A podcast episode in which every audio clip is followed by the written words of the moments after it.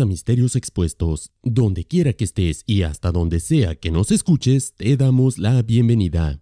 Transmitiendo desde la parte baja de la cuarta dimensión, mejor conocida como Norte Carolina, mi nombre es Alejandro y, como siempre, listo para traer un misterio más hasta tus oídos en este martes misterioso. Gracias por acompañarnos en el podcast que nunca ha visitado Australia para un caso de crimen, pero si lo hiciéramos, por supuesto que sería para uno especial y sangriento. Great. Sounds like the perfect time to try out my new poking stick. Creo que será mejor que tengas cuidado. Ya viste que por ahí no le agradó a algunas personas que estés hablando en el show. Y no creo que les guste que andes picando cadáveres con un palo. I don't care. If they don't want me here, they can eat my robot behind with a spoon. Ok, parece que alguien ha estado leyendo los mensajes de odio últimamente, ¿eh? I care about those messages just about the same as being here with you. Bueno, para variar parece que alguien está de mal humor. Como siempre, por supuesto les pedimos una disculpa por el mal humor del Mystery Bot. Hell no. No vas a disculparte con los escuchas. No. Ok, como quieras, tú eres el que te metes en problemas. Mejor, ¿por qué no iniciamos con el episodio de una vez? The only thing that can save this episode is if we have some humans killed in different horrible and bloody ways. No te preocupes, de eso se trata precisamente. Así es que preparen su cafecito, les brindo desde aquí con una refrescante cervecita, vamos a iniciar. Al principio los dos orientadores pensaron que el fuerte olor del bosque debía ser un animal muerto, pero a medida que se acercaban a la roca en el aislado barranco, lo que al principio parecía ser una pata de canguro, resultó ser un codo humano, y el pelaje, que vieron sobresalir de las hojas, era de hecho el pelo en la parte posterior de una cabeza humana. Sus restos fueron la primera confirmación del peor temor de la policía, que un asesino en serie estuviera operando cerca de Sydney. El espeluznante bosque iba a entregar los restos esqueléticos y mutilados de cinco jóvenes más y daría inicio a la investigación de asesinato más grande de Australia antes de que su descarado asesino fuera localizado. Hoy hablaremos de Iván Milad, el asesino de mochileros. Comencemos.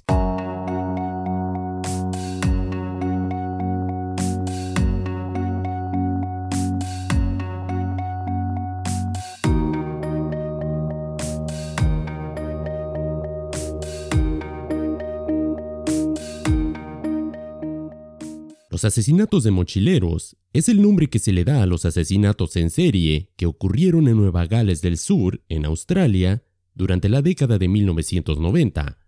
Los cuerpos de siete jóvenes desaparecidos fueron descubiertos parcialmente enterrados en el bosque estatal de Belanglo, a 15 kilómetros al suroeste de la ciudad de Berrima, en Nueva Gales del Sur. Cinco de las víctimas eran mochileros internacionales que visitaban Australia y dos eran viajeros australianos de Melbourne. El término asesinatos de mochileros se refiere específicamente a esos siete por los que Iván Milad sería condenado. Se especula que pudo no haber estado solo cuando cometió esos asesinatos y que pudo haber cometido hasta un total de 37. Si se prueba esto último, Milad se convertiría en el asesino más prolífico de Australia, muy por delante de Martin Bryant, quien mató a tiros a 35 personas en la masacre de Port Arthur, y uno de los asesinos en serie más prolíficos de la historia. Los eventos descritos en la película de terror australiana del 2005 Wolf Creek se basaron libremente en sus crímenes, pero, como en todos los casos, lo mejor es que nos remontemos al inicio de esta historia, o mejor dicho, a los inicios de la misma vida de nuestro protagonista. Iván Milad Nació después de la Navidad en 1944 y era el cuarto hijo de Stephen, un inmigrante croata de 44 años, y su joven esposa australiana Margaret, que apenas tenía la mitad de la edad de su marido. La familia iba a crecer hasta tener 14 hijos, con Iván aproximadamente en el medio. El padre de Iván, que había servido en el ejército británico en la Primera Guerra Mundial, trabajaba muchas horas como peón de muelle y a veces trabajaba siete días a la semana. La familia fue creada nominalmente como católica, pero Milad tenía poco tiempo para la educación o la autoridad aparte del suyo. Papá era estricto, pero justo, recordó su hermano Wally Milad en una entrevista. Cito, Si llegabas a casa y te metías en algún tipo de problema, te tiraba al suelo. Era estricto y gobernaba con una mano de hierro. Cuando Iván tenía cuatro años, su padre decidió convertirse en horticultor. Toda la familia se vio obligada a trabajar, lo que incluía regar los tomates hasta las dos de la mañana. Pero aún así solo se ganaban la vida de forma exigua. No fue difícil crear a todos los niños porque trabajábamos duro, dijo Margaret, la matriarca de 75 años de la familia en expansión. Nunca tuvimos problemas con Iván, con ninguno de ellos en realidad. Esta declaración, la verdad, sería puesta en duda a lo largo de todo nuestro episodio. El clan Milad vivía en una casa de tres habitaciones cerca de la clase trabajadora de Liverpool, en las afueras de Sydney. Los niños dormían en literas de tres niveles. Otro hijo, Alex, recuerda que el hecho de tener armas en la casa era simplemente como tener un par de botas de repuesto y los 14 niños, desde muy jóvenes, aprendieron a dispararlas. Como la mayoría de los demás, Iván fue a la escuela secundaria Patrician Roberts High School, donde se le consideraba brillante y de hecho muy bueno en las matemáticas y las artes. Iván era un poco más inteligente de cabeza que la mayoría de nosotros, recordó su hermano Alex. Pero pronto Iván comenzó a faltar regularmente a clases, por lo que se mudó y pasó sus primeros años de adolescencia en Boys Town, una institución para familias sobrecargadas y sus hijos descarriados. Los hermanos dijeron que nunca hubo problemas con él. Era un monaguillo, recuerda la madre de Iván. Como toda familia numerosa, ésta necesitaba dinero. Así que, al igual que sus hermanos, a la temprana edad de 15 años, Iván se vio obligado a dejar la escuela y se fue a trabajar en varias obras de construcción. Todos los chicos pasaron a vivir con trabajos manuales y pesados, y recuerdan cómo las armas y los cuchillos eran simplemente un pasatiempo más de la familia. Algo que muchos señalan es que Iván heredó la limpieza obsesiva y el amor por el orden de su padre. Pero cuando tenía 17 años, Iván estaba en problemas con la ley por irrumpir en una casa y robar. En 1962, le dieron una condena de seis meses en una institución de menores por allanamiento de morada. Durante el resto de la década de 1960, se seguirían cuatro condenas más de cárcel por allanamiento de morada, robo y robo de automóviles. Cabe mencionar que su madre culpa las malas decisiones tomadas por Iván, básicamente a que éste se habría unido con la gente equivocada. Obviamente, cualquier otra persona debería ser culpable de las acciones de su hijo. Sin embargo, la policía que era una visita habitual en la casa de los Milad lo recuerda de una manera totalmente diferente. Según la versión de la policía, dijeron que los hermanos nunca se darían por vencidos y que siempre estaban cubriendo los delitos de uno y de otro. Y por supuesto, el hecho de que era una gran cantidad de hermanos generó confusión y no ayudó en nada a las investigaciones de la policía. En 1969, la familia se mudó al suburbio de Guildford, un barrio más acomodado de Sydney. Fue allí donde la hermana menor de Iván, Margaret, murió cuando un automóvil conducido por el hermano Wally tuvo un accidente frontal cerca de la casa familiar. Por desgracia, Iván fue uno de los primeros en la escena y, según los informes, este evento lo marcaría por el resto de su vida. Y es a partir de este incidente que Iván empieza de alguna manera una escalada en el nivel de gravedad en cuanto a los crímenes que se le adjudicaron. Un mes después de la muerte de su hermana, en 1971, Iván fue acusado de violar a una de las dos mujeres que habría recogido un día en la carretera mientras le hacían la parada para que les diera un aventón. Este hecho se sabe que ocurrió cerca de Liverpool, Debo mencionar que en el lugar señalado como el sitio donde habría cometido dicha violación, estaba cerca del punto donde 20 años después, las víctimas de los mochileros comenzarían a aparecer. Derivado de esta acusación, hubo una audiencia de detención, pero Milad, quien también enfrentó dos cargos de robo a mano armada, incluido uno en un banco, saltó la fianza y huyó a Nueva Zelanda, donde permaneció hasta 1974 aunque a su regreso, este sería arrestado nuevamente. Fue absuelto de los cargos de robo y en un juicio de un día venció el cargo de violación después de que una de las víctimas cambiara su versión de la historia. Esto aun cuando había evidencia de que Milad, entonces de 26 años, había atado a ambas mujeres y las había amenazado con un cuchillo. Pero increíblemente, el grupo de trabajo de la policía que investigaba los asesinatos de mochileros nunca se enteró de las escalofriantes similitudes de los crímenes hasta el final del día. Años más tarde, Milad le confió a un amigo que, de hecho, él era el culpable del robo del banco, pero que uno de sus hermanos que también estaba involucrado habría tomado toda la culpa. Para 1975, Milad era aparentemente respetable.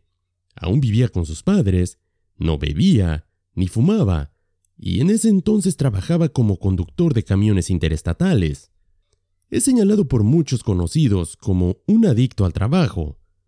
Es en estos días que Iván conoció a su futura esposa, Karen, quien solo contaba con 17 años de edad, quien en ese entonces le fue presentada por un hermano de ella.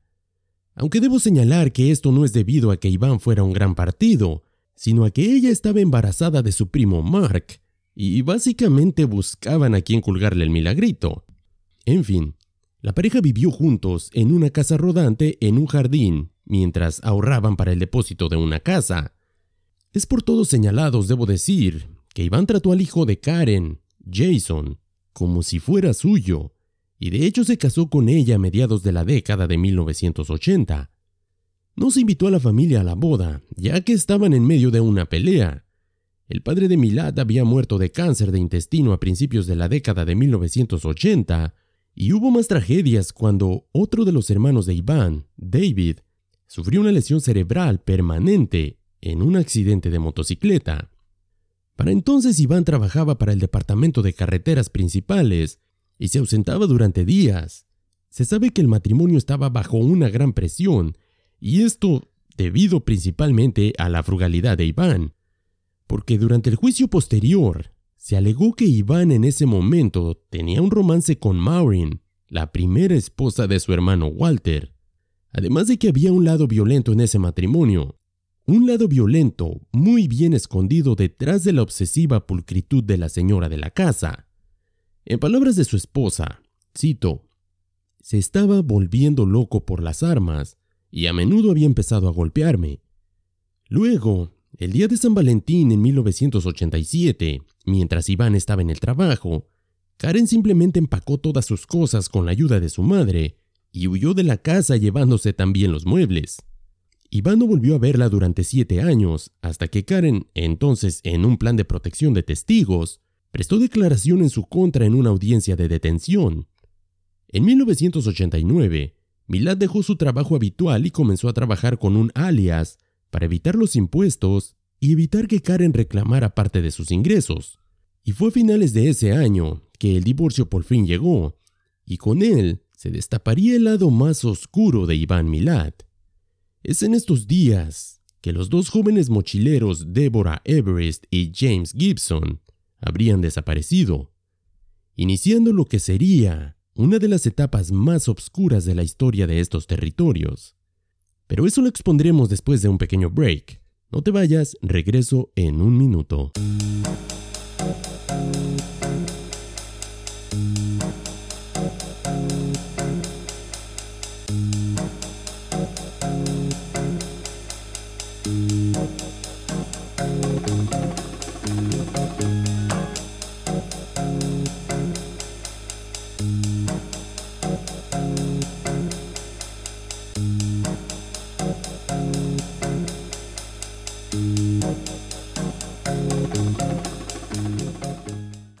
Estoy de regreso. Como mencionaba antes del corte, tal vez el momento que desencadenó los instintos asesinos de Iván Milad podría haber sido su divorcio, porque fue justo después de este que las desapariciones de los mochileros iniciaron. El letrero al comienzo del bosque estatal de Belanglo advierte a los visitantes que tengan mucho cuidado. Fue erigido muchos años antes de que Milad usara el bosque como un propio terreno de tortura pero ha adquirido un significado omnioso involuntario desde que se descubrieron los cuerpos de siete jóvenes mochileros en varios estados de descomposición en la densa maleza. El 20 de septiembre de 1992, un grupo de orientadores descubrió un cadáver en descomposición mientras realizaban actividades de orientación en el bosque estatal. Al día siguiente, los agentes de la policía Roger Koch y Susan Roberts descubrieron un segundo cuerpo a unos 30 metros del primero.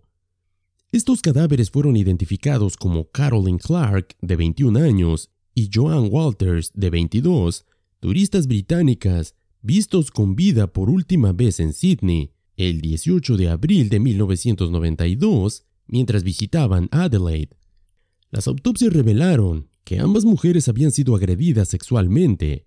Walters había sido amordazada y apuñalada hasta la muerte, y Clark recibió 12 disparos en la cabeza.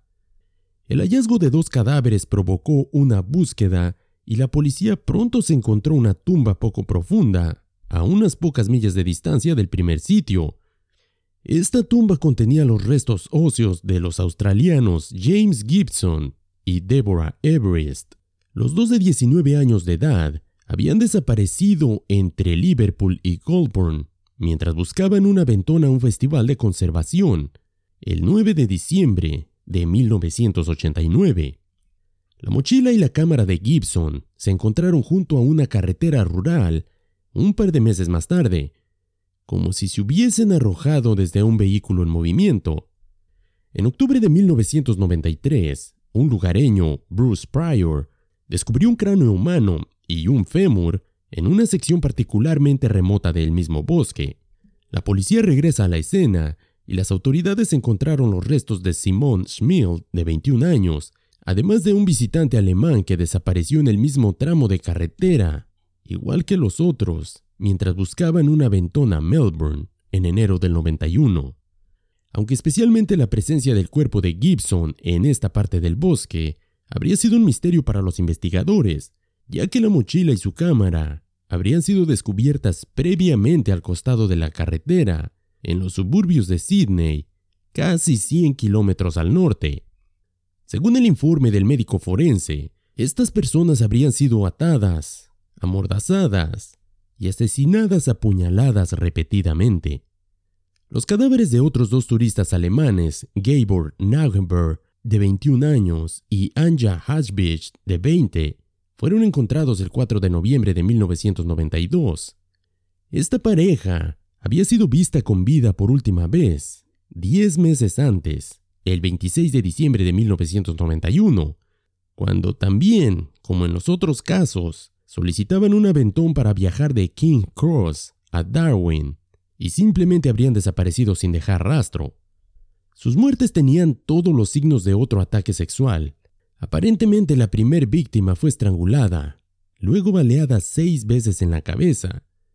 La chica por su parte estaba desnuda por debajo de la cintura y había sido decapitada, aunque la cabeza nunca fue encontrada en la escena del crimen. En este momento la policía australiana sabía que había un asesino en serie suelto, aunque por mucho tiempo se resistieron a aceptar la idea. A pesar de la negativa por parte de las autoridades, era casi imposible ignorar el hecho de que estos crímenes podrían haber sido cometidos por la misma persona. Esto debido a que había muchos aspectos similares en todos los asesinatos. Evidentemente el asesino había pasado un tiempo considerable con las víctimas, tanto durante como después de los asesinatos, ya que se descubrieron campamentos cerca de la ubicación de cada cuerpo y también se identificaron casquillos del mismo calibre en cada lugar. Joan Walters y Simone Stimmel habían sido apuñaladas, mientras que Carolyn Clark había recibido numerosos disparos en la cabeza y puñaladas post-mortem. Anna Hashbid había sido decapitada y otras víctimas mostraban signos de estrangulamiento y huellas de severas torturas. Debo mencionar que en un momento llegó a especularse que estos crímenes fueran obra de varios asesinos, por lo menos dos, aunque Posteriormente, la declaración jurada de Iván Milad habría sugerido que estaban vinculados hasta siete personas. La persecución de dos años en Australia del cruel asesino de mochileros comenzó en septiembre de 1992, cuando los restos descompuestos de los primeros excursionistas fueron encontrados en el bosque estatal de Belanglo, en un punto llamado como la gota del ejecutor. Las fotos publicadas de las víctimas provocaron llamadas de lugareños que los habrían visto caminar en el campo o pasear, pero aparentemente ninguno había visto al asesino, excepto tal vez Paul Onions. Un ciudadano británico de Birmingham, de apellido Onions, había oído hablar de los asesinatos de mochileros en la televisión y recordó su propia experiencia cercana a la muerte justo a las afueras de Sydney en 1990. Según el relato ofrecido por Onions, este fue recogido por el conductor de una camioneta Nissan plateada, con tracción en las cuatro ruedas, quien se presentó simplemente con el nombre de Bill.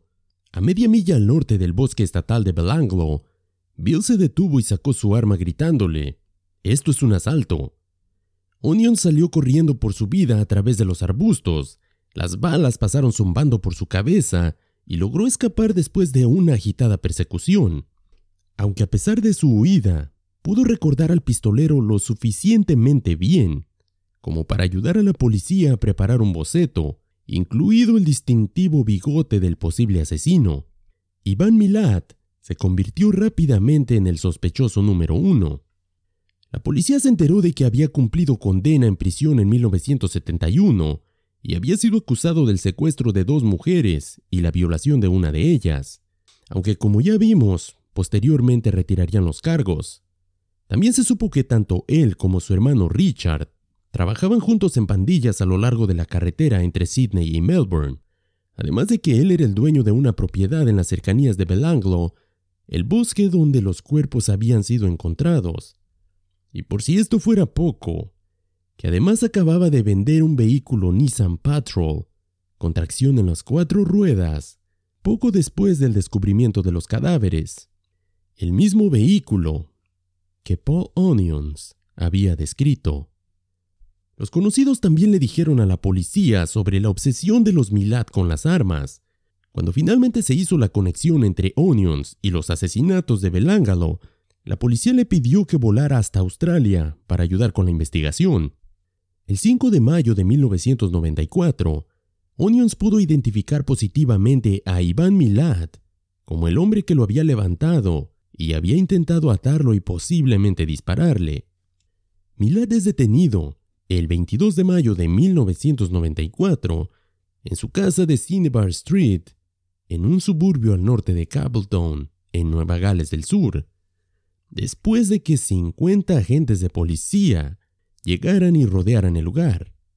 Las casas de sus hermanos Richard, Alex, Boris, Walter y Bill también fueron registradas al mismo tiempo por más de 300 elementos.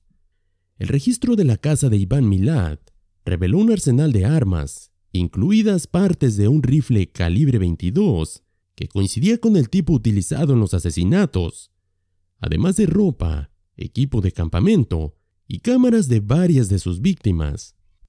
Como todo buen asesino serial, a Iván le encantaba conservar trofeos de todos sus crímenes, aunque lo único que lo hacía diferente con la mayoría de los asesinos seriales es que éste no solo se llevaba esos trofeos, sino que se los regalaba a personas que conocía. Milad apareció ante el tribunal por cargos de robo y armas el 23 de mayo, aunque obviamente no se declaró culpable.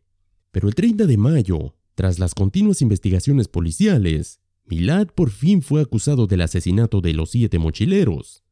A principios de febrero de 1995, Milad estuvo en prisión preventiva hasta junio de ese mismo año, y en marzo de 1996 finalmente se le abrió su último juicio. Dicho juicio duró 15 semanas. Su defensa argumentó que no había pruebas de que Iván Milad fuera el culpable e intentó echar la culpa a los otros miembros de la familia, en particular a su hermano Richard.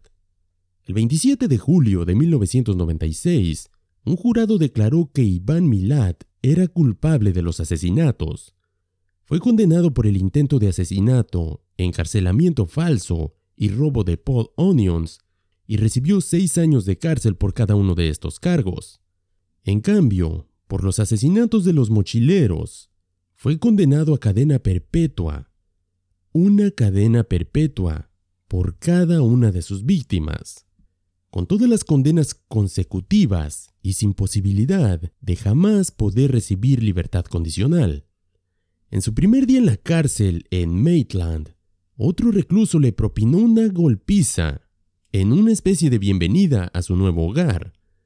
Casi un año después, hizo un intento de fuga junto con el narcotraficante convicto y exconcejal de Sydney, George Sabas. En un giro bastante extraño, Sabas es encontrado ahorcado en su celda al día siguiente, y Milad simplemente fue trasladado a la superprisión de máxima seguridad en Goulburn, pero jamás se le presentaron cargos por su intento de huida. El 26 de enero del 2009, Milad se cortó el dedo meñique con un cuchillo de plástico, con la intención de enviar el dedo cortado por correo al Tribunal Superior. Fue llevado al hospital de Goulburn bajo alta seguridad. Sin embargo, el 27 de enero del 2009, Milad fue devuelto a prisión después de que los médicos decidieron que la cirugía para volver a colocarle su dedo simplemente era imposible. Esta no es la primera vez que Milad se lesiona mientras estaba en prisión. En el pasado se sabe que se tragó algunas hojas de afeitar, grapas y otros objetos metálicos. Todo indica que la vida en la prisión no ha sido lo más fácil o lo más llevadero para esta persona. Y como vemos, ha tratado en un sinnúmero de ocasiones de simplemente terminar con su vida y ponerle punto final a todo este evento. Como seguimiento a la historia de los Milad, varios reporteros se acercaron a miembros de la familia para entrevistas, aunque algunos de ellos se negaron y otros, aprovechándose de la posibilidad de hacer algún dinero, exigieron cobrar por las entrevistas. Richard Milad a quien se le trató de poner la culpa de los asesinatos, fue una de las personas que accedió a dar entrevistas a la prensa. Y cuando le preguntan si temía ser arrestado en relación con los asesinatos, respondió, cito, En realidad no. Si me quisieran, ya me tendrían. Margaret, la madre de Iván, por su parte, se vio sorprendida por la sentencia dictada contra su hijo, pero dijo a los periodistas que, si él cometió los delitos, entonces merece ser castigado. Otros reporteros rastrearon al hermano de Iván, Boris, hasta un lugar secreto donde supuestamente se estaba escondiendo de su propia familia, y cuando se le preguntó si pensaba que Iván era inocente, respondió, cito, Todos mis hermanos son capaces de una violencia extrema, si se les dé el momento y el lugar adecuados individualmente. Las cosas que puedo decirles son mucho peores de las que Iván pretendía. En todos los lugares donde Iván ha trabajado, la gente ha desaparecido. Si sigues el rastro, puedes saber cada lugar donde él trabajó, porque en todos esos lugares hay personas desaparecidas. Luego preguntó a los reporteros si pensaban que Iván era culpable. Ellos respondieron que sí. Si Iván ha cometido estos asesinatos, les dijo, creo que ha hecho muchísimos más. A lo que los reporteros le preguntan ¿Cuántos crees que haya cometido? Su respuesta obviamente fue inquietante. Aproximadamente 28. Iván Milad siempre continuó profesando su inocencia, hasta formar un grupo de apoyo que presionó al gobierno para su liberación. Este fue trasladado a confinamiento solitario después de que los oficiales de la prisión encontraron una hoja de cierre escondida en su celda. Los buscadores utilizando un detector de metales encontraron esta hoja dentro de un paquete de galletas. En el momento de la búsqueda de rutina, Milad ya estaba separado de otros presos en el ala de máxima seguridad, aunque siempre indicó que intentaría escapar en la primera oportunidad que tuviera. El caso de Iván Milad sigue siendo uno de los más conocidos en el territorio australiano, dejando abierta la pregunta si la familia o los genes que corren en ella serían de alguna manera responsables o los culpables de la violencia desmedida. ¿Por qué menciono esto? Porque en el 2010, el apellido Milad volvería a alcanzar las primeras planas de los periódicos, debido a un caso de asesinato bastante parecido por el nivel de saña a los cometidos por Iván Milad en la década de los noventas. 17 años después del séptimo y último asesinato de Iván Milad en 1993, su sobrino Matthew Milad regresó a la escena de los crímenes de su tío para matar a su amigo con un hacha. El 10 de noviembre del 2010, Matthew, de 18 años, y Cohen Klein, de 19, atrajeron a su amigo de 17 años, David, al bosque estatal de Belanglo, el mismo lugar donde su tío había cometido sus crímenes. David cumplía 17 años el día que siguió a sus amigos al bosque. Había pasado la mañana con la familia en el pueblo y su abuela le había dado 20 dólares para que gastara como regalo de cumpleaños. El adolescente se unió a sus amigos con la promesa de un día de bebidas y fumar cannabis, pero cuando llegaron a un cruce de carreteras en el bosque, Matthew se volvió y lo golpeó con un hacha de dos filos. Mira esto ahora, esto no es nada. ¿Quieres ver de lo que soy capaz? le dijo. Matthew acusó a David de haberlo engañado por robar, lo que el joven de 17 años negó. Aunque el joven Milad no tomaría ninguna excusa como satisfacción a la rabia que sentía en ese momento. Sigue mirándome y te cortaré la cabeza. Mira al suelo. Dime, ¿es cierto que has estado contando a la gente mis asuntos? Matthew le preguntó a su aterrorizado y sollozante amigo. David fue obligado a acostarse boca abajo en el suelo, donde negó repetidamente haber hecho algo. Esto junto antes de que la transcripción registre el sonido de una hacha golpeándolo en la cabeza. Cubrieron el cuerpo de David con hojas y ramas y regresaron al pueblo. Un tercer amigo, Chase, había estado con el grupo pero permaneció en el auto mientras se llevó a cabo el asesinato. Cuando todos regresaron a sus respectivas casas, él se rompió en llanto y le contó todo a su padre. Al día siguiente Matthew y Cohen fueron acusados del asesinato de David. El tribunal escuchó a Milad regodeándose sobre el asesinato del día anterior y dijo, Tú me conoces, conoces a mi familia, conoces el apellido Milad, hice lo que ellos hacen. La pareja fue encontrada culpable y sentenciada a 43 y 32 años respectivamente por los crímenes, y gracias a la cobertura mediática de este nuevo caso, una vez más, vuelve a renacer la pregunta que hice hace unos momentos. ¿Fueron simplemente las ganas de imitar lo que su tío había hecho unos años antes? ¿O es en realidad un gen de maldad que habita en la sangre de estas familias? En mayo del 2019, Milad fue trasladado al Hospital Prince of Wales y posteriormente se le diagnosticó cáncer de esófago terminal. El 27 de octubre de ese mismo año, Iván Milad muere a causa de ese agresivo cáncer a las 4.7 de la mañana, poniendo de esta manera fin a la historia de este terrible asesino. Aunque hay quien asegura que el último capítulo en la historia de los Milad aún no ha sido escrito, la zona de cacería de los Milad era demasiado grande y no nos sorprendería que todavía hubiese víctimas y restos por descubrir. Así es que si eres de los amantes de caminar en el bosque, no olvides siempre mirar hacia abajo. Nunca se sabe lo que podría estar debajo de tus pies. Por lo pronto de nuestra parte esto ha sido todo. Espero que hayas disfrutado el episodio, al igual que lo hicimos nosotros.